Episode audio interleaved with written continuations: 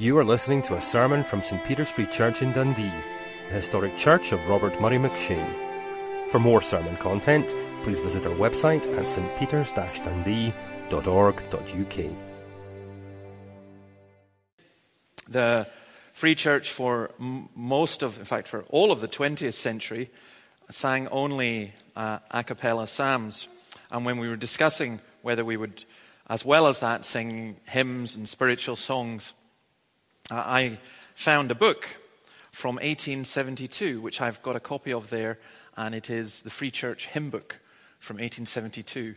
And it has several hymns by Horatius Bonar. And that particular one, I heard the voice of Jesus say, it's just uh, an incredibly beautiful song that expresses the desire. And those of you who know the story of Bonar uh, and his brother Andrew, who was in Collace in Perthshire, Horatius was a minister down in the borders uh, that Horatius Bonar himself uh, had quite an extraordinary experience of walking with God. Uh, he was uh, also a moderator uh, of the Free Church, but he, there's a depth in his spiritual walk that's reflected in his hymns, and so it's great to be able to sing that. Now, we are going to turn to one of the songs of the Bible, Psalm 61. And when we do communion, I tend to be working through the Psalms and we're at Psalm 61, page 578. Let me read, first of all, the whole psalm. For the director of music with stringed instruments of David, hear my cry, O God. Listen to my prayer. From the ends of the earth I call to you. I call as my heart grows faint. Lead me to the rock that is higher than I. For you have been my refuge, a strong tower against the foe. I long to dwell in your tent forever and take refuge in the shelter of your wings, Selah. For you have heard my vows, O God. You have given me the heritage of those who fear your name. Increase the days of the king's life, his years for many generations. May he be enthroned in God's presence forever. Appoint your love and faithfulness to protect him. Then will I ever sing praise to your name and fulfill my, ba- my vows day after day. This psalm is like many of the psalms, just a very simple thing that if you grasp this, it will make an enormous difference to your life if you're a Christian. It begins with prayer and it ends with praise. That is such a pattern and a, a sequence for the Christian life. And it's why prayer is so important. Too many of us, I think, want to just go straight, oh, we want the praise bit, but the prayer. And it's a prayer that, in this instance, comes again out of difficulty for David. And so he cries, Hear my cry, O God. It's a prayer that is with passion. I call to you, my cry. Calvin says by using the term cry, he would intimate the vehemency of his desire. And it is a word which expresses inward fervency of spirit without reference to the fact whether he may have prayed aloud or in a low and subdued tone. Sometimes we might read something like cry or saying praying with passion, and people think, well, that's somebody who prays really loudly or really excitedly. That could be true. But the, the emphasis is that it's a cry that comes from the heart. And sometimes is it not the case that our prayers are very wooden, that they're very shallow, that we're wanting to get on with something else? And sometimes God has to lay us low in order for us to truly and fervently cry to Him. So, that's what David does, and I think we can learn a great deal about prayer in this psalm. And I want to look at the three things that verses 2 to 3 talks about prayer for security, verses 4 and 5, prayer for fellowship, and verses 6 and 7 talks about prayer for God's kingdom. Or if you like, I like alliteration. Verses 2 and 3 is the tower, verses 4 and 5, the tent, verses 6 and 7, the throne. So, prayer for security. I call as my heart grows faint. Now, the circumstances of this are that David is, this is almost certainly, the, most scholars, and you can ask Will about this, uh, most scholars reckon, Old Testament scholars, reckon that this was when David was, had been chased away from his home by his son Absalom. So when he's using the phrase, from the ends of the earth I call to you, he doesn't mean that he's gone to the Western Isles or uh, New Zealand or somewhere. He is talking about his experience of being far away from home. And in that sense, it's also a picture of feeling far away from heaven and feeling far away from God. He had fled across the Jordan uh, from his son, who was trying to take over, trying to kill him, really. And he was away from the, his palace, away from Jerusalem, the center of, of worship. And he's in the desert. And it feels it is a literal desert, but for him, I think also it is a spiritual desert. He feels very, very far from God. He is depressed and he is exhausted. He is faint. Now, I know that there are some people who, some Christians, who would want to argue if you're a Christian and if you're filled with the Holy Spirit and if you're serving God, then that cannot be you. Why would God let you get depressed or discouraged? Why would bad things happen to good people? But if that's your view, then I'm afraid it is a very wrong view and it's a very shallow view, and it's a view which lacks Christian maturity and it lacks an understanding of the Bible. David is not a coward. David is uh, a man after God's own heart, and yet he is feeling overwhelmed, absolutely overwhelmed. And sometimes that is the experience of the Lord's people. Our circumstances are not great, and the worst part of that is when we feel as though we are actually far from God, or God is far from us. So he cries. He cries as his heart grows faint. And if you are a Christian believer and you can identify with that experience. It is tremendously encouraging to know that somebody like King David could have that experience as well. I think sometimes we tend to think, you know, the people in the Bible, they were great heroes, or maybe not just even the Bible, the great heroes of the faith. And we think, well, they weren't like us in that, or not, at least not like me. I struggle with this, I struggle with that. I remember when I was once, I did some research on Robert Murray McCheyne, and I was giving a, a, talk about it one time, and a man came up to me afterwards who had been a minister and had just retired early because of exhaustion and discouragement and depression. And he said to me, uh, David, it's like you've saved my life. And I said, Why? It's just a lecture on McCheyne. He said, but you told, you, you've pro- proved that M'Cheyne had depression, which he did. Two times he suffered from very, very severe depression. One time he had to take six months off because he was suffering from depression. And in, when you read his diaries, there are periods of great blackness that are reflected in that. And he just said simply, just to know that somebody like M'Cheyne suffered from discouragement and exhaustion and depression was paradoxically so encouraging for me. And I think that's where the Psalms are so realistic and where this, there's a, such a beauty in this. From the ends of the earth I call to you. I call as my heart grows faint. Now, how is his need met? And it's, for me, this is fascinating. He doesn't actually take too long looking at himself. I think we often do that. I think we are discouraged and we look at our circumstances. We look at our own hearts and we say, if only I got this, if only I sorted this out, if only I understood this or whatever, or if only I did this, then things would be okay. But what David does is he looks away from himself and he looks towards God and he takes on four particular images that we'll see as we go. The first in verses 2 and 3 is he, he, he looks to the rock and he looks to the tower. You have been my refuge, a strong tower against the foe.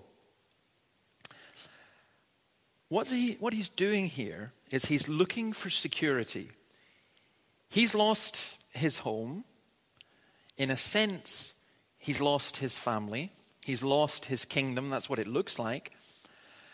And he's remembering what God has done in the past. You have been my refuge, a strong tower against the foe. And then this helps him. It's a security that lifts him above the threat.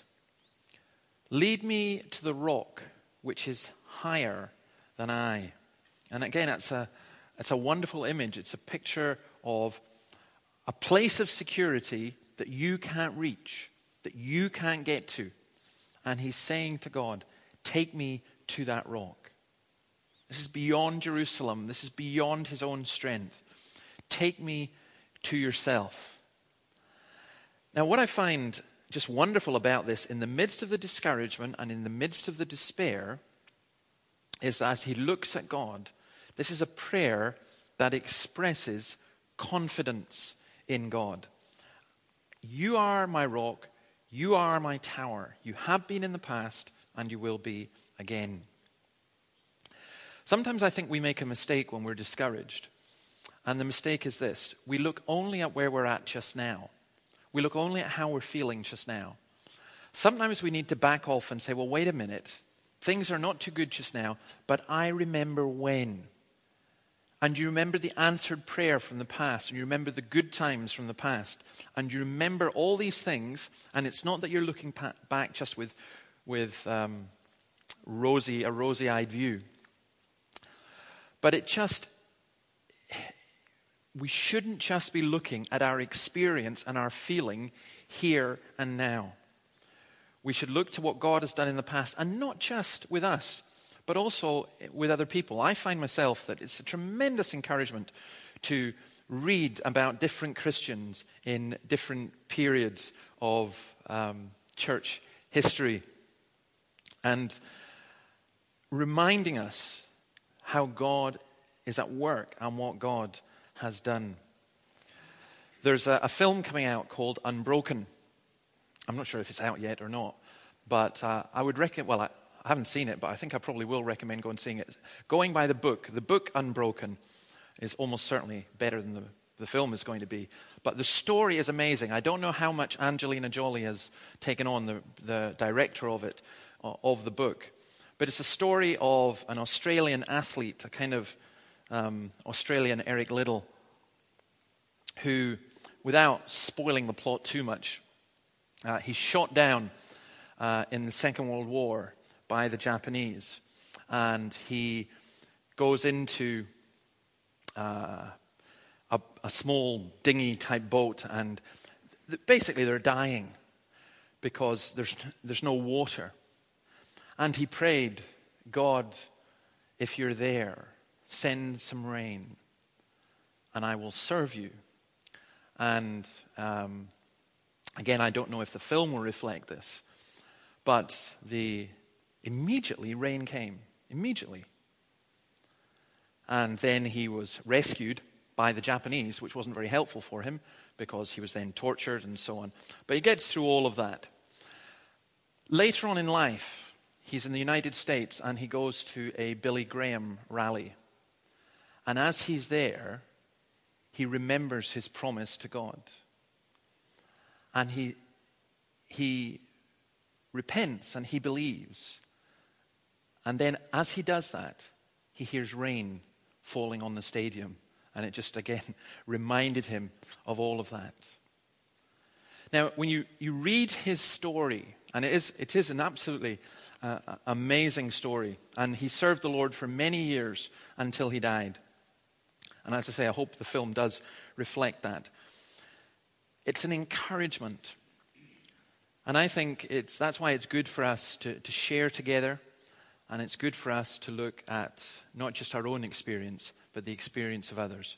But above all, what we're doing is we're praying to the God who is our rock, the God who is our tower.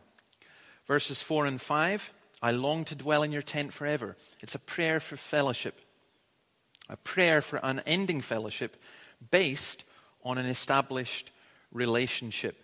You have, uh, and I long to dwell in your tent and take refuge in the shelter of your wings, for you have heard my vows, O God. God's tent is the tabernacle. We're reading a little bit about that in Exodus. So, Exodus 29 says this I will consecrate the tent of meeting and the altar, and will consecrate Aaron and his sons to serve me as priests. Then I will dwell among the Israelites and be their God. They will know that I am the Lord their God, who brought them out of Egypt so that I might dwell among them. I am the Lord their God. You read these chapters in Exodus, and an initial reading, I think, an impression from many people is it's very cold, it's very mechanical. But it's not, because it's all a picture of imagery and an imagery of God desiring to be with his people, God desiring to dwell amongst his people. The tower is one thing. Being in a castle, being in a tower is a fantastic thing. Being in a tent, you might think that is not nearly so secure. But it is if God is with you there. And David here is reflecting on the relationship that God brings us into the warmth of a loving, protective welcome. a relationship that is entered into through these covenant vows. For you have heard my vows, O God, vows of commitment and of relationship. Ephesians 1, the New Testament, I think, equivalent of this. You also were included in Christ when you heard the word of truth, the gospel of your salvation. Having believed, you were marked in him with a seal, the promised Holy Spirit, who's a deposit guaranteeing our inheritance until the redemption of those who are God's possession to the praise of his glory.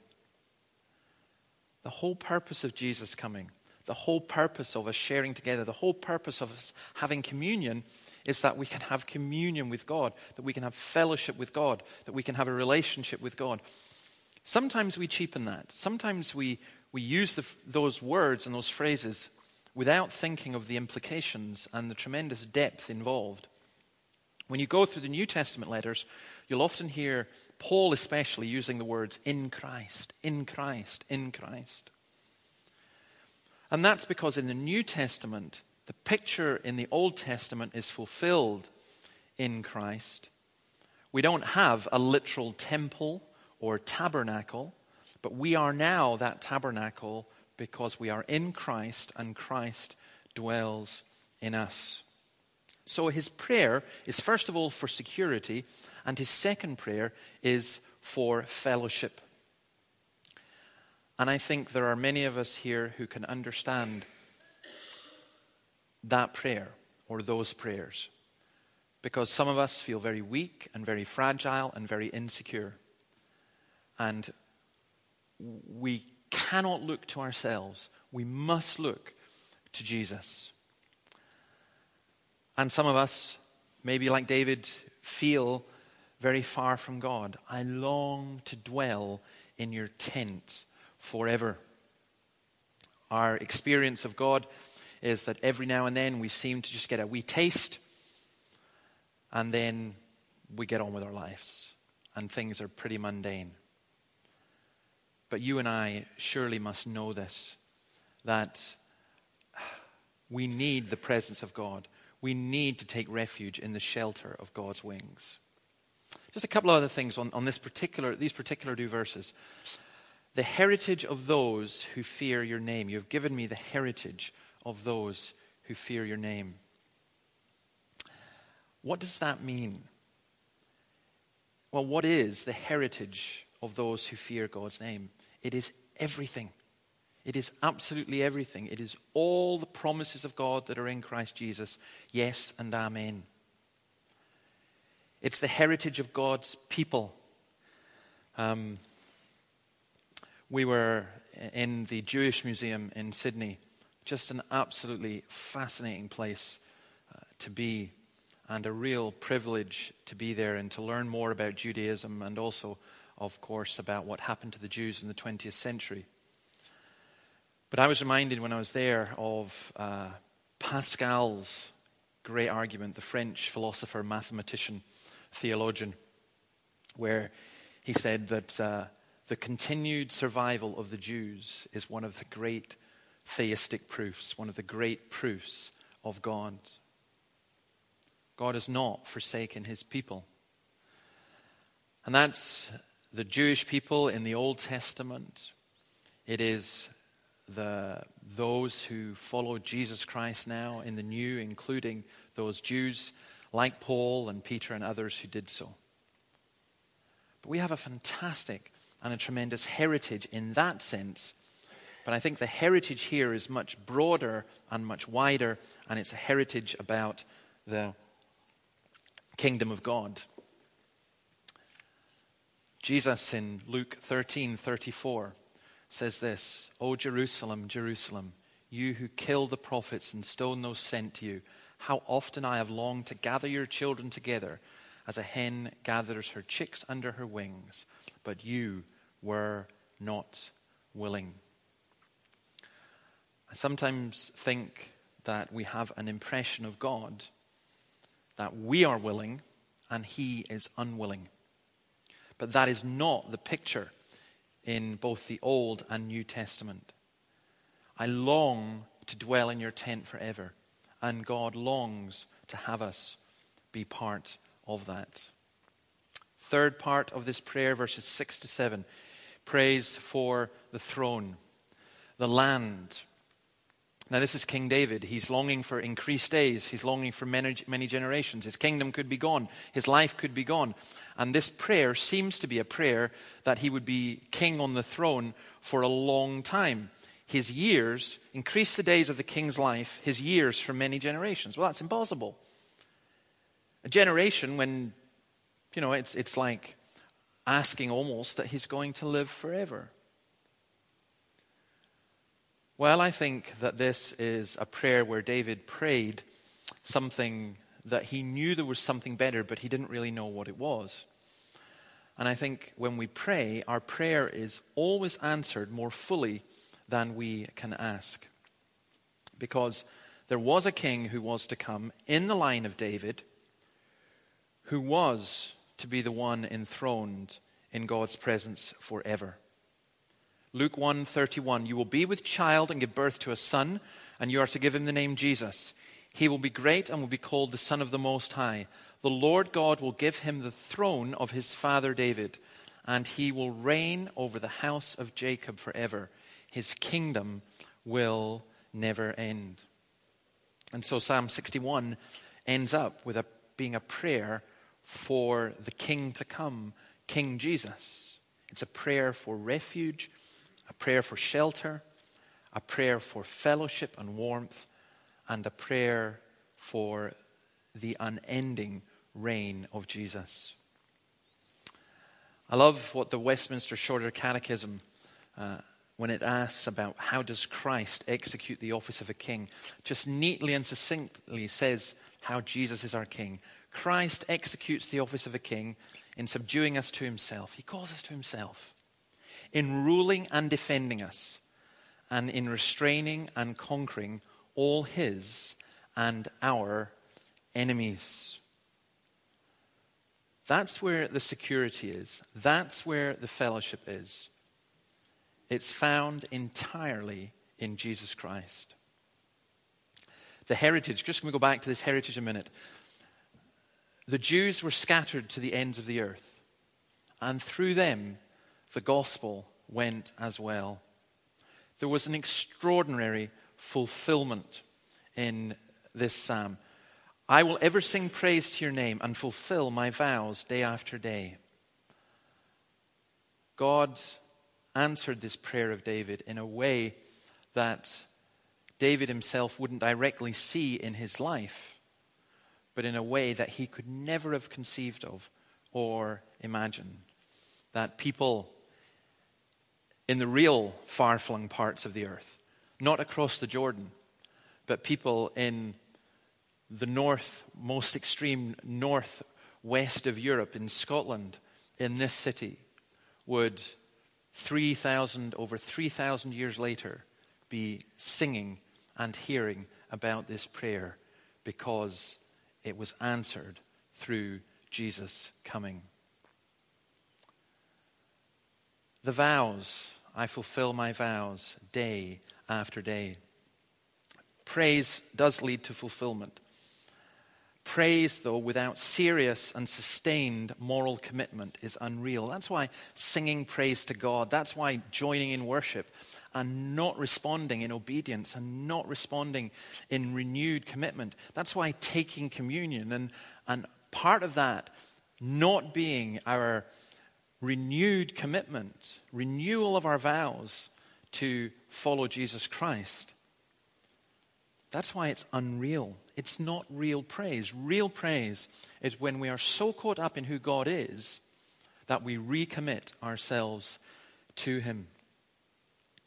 And that's why we pray for God's kingdom to come in our lives. So, as we prepare to take communion, let's think about this psalm. You may feel somewhat insecure and shaken. You may feel very far from God.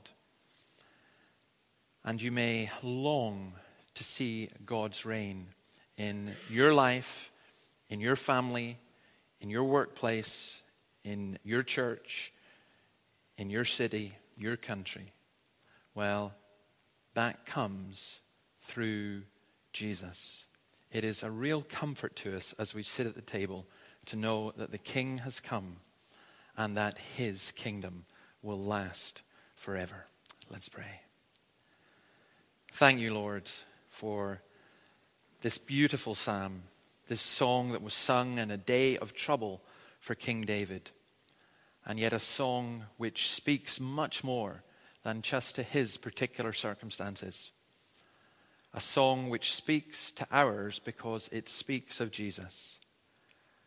A song which describes our experience of being faint and weary and discouraged a song that expresses great longing, and a song that tells us that you are the tower, the refuge.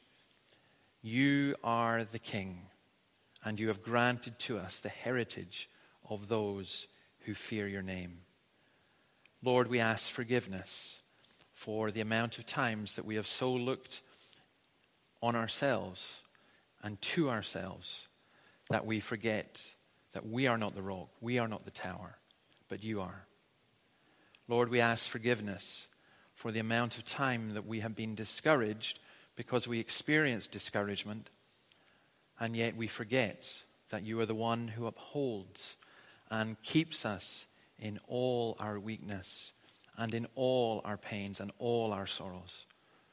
Lord, if there's anyone here who is overwhelmed by the waves, help them not to look at the waves, but instead help them to look to you and we bless you, our God, that no matter how dark, no matter how weak, no matter how bitter the hatred that may be against your people and against you, yet you are the sovereign Lord and you will reign and you do reign.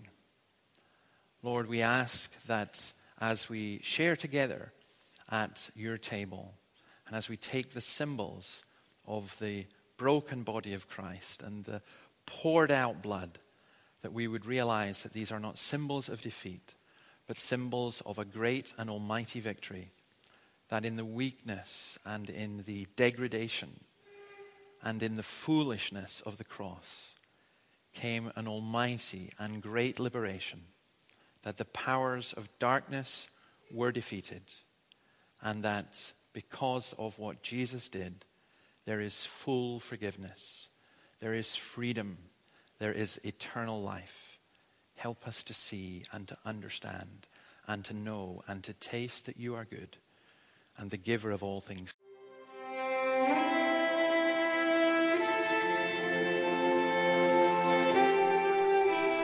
Thank you for listening to this sermon from St. Peter's Free Church in Dundee.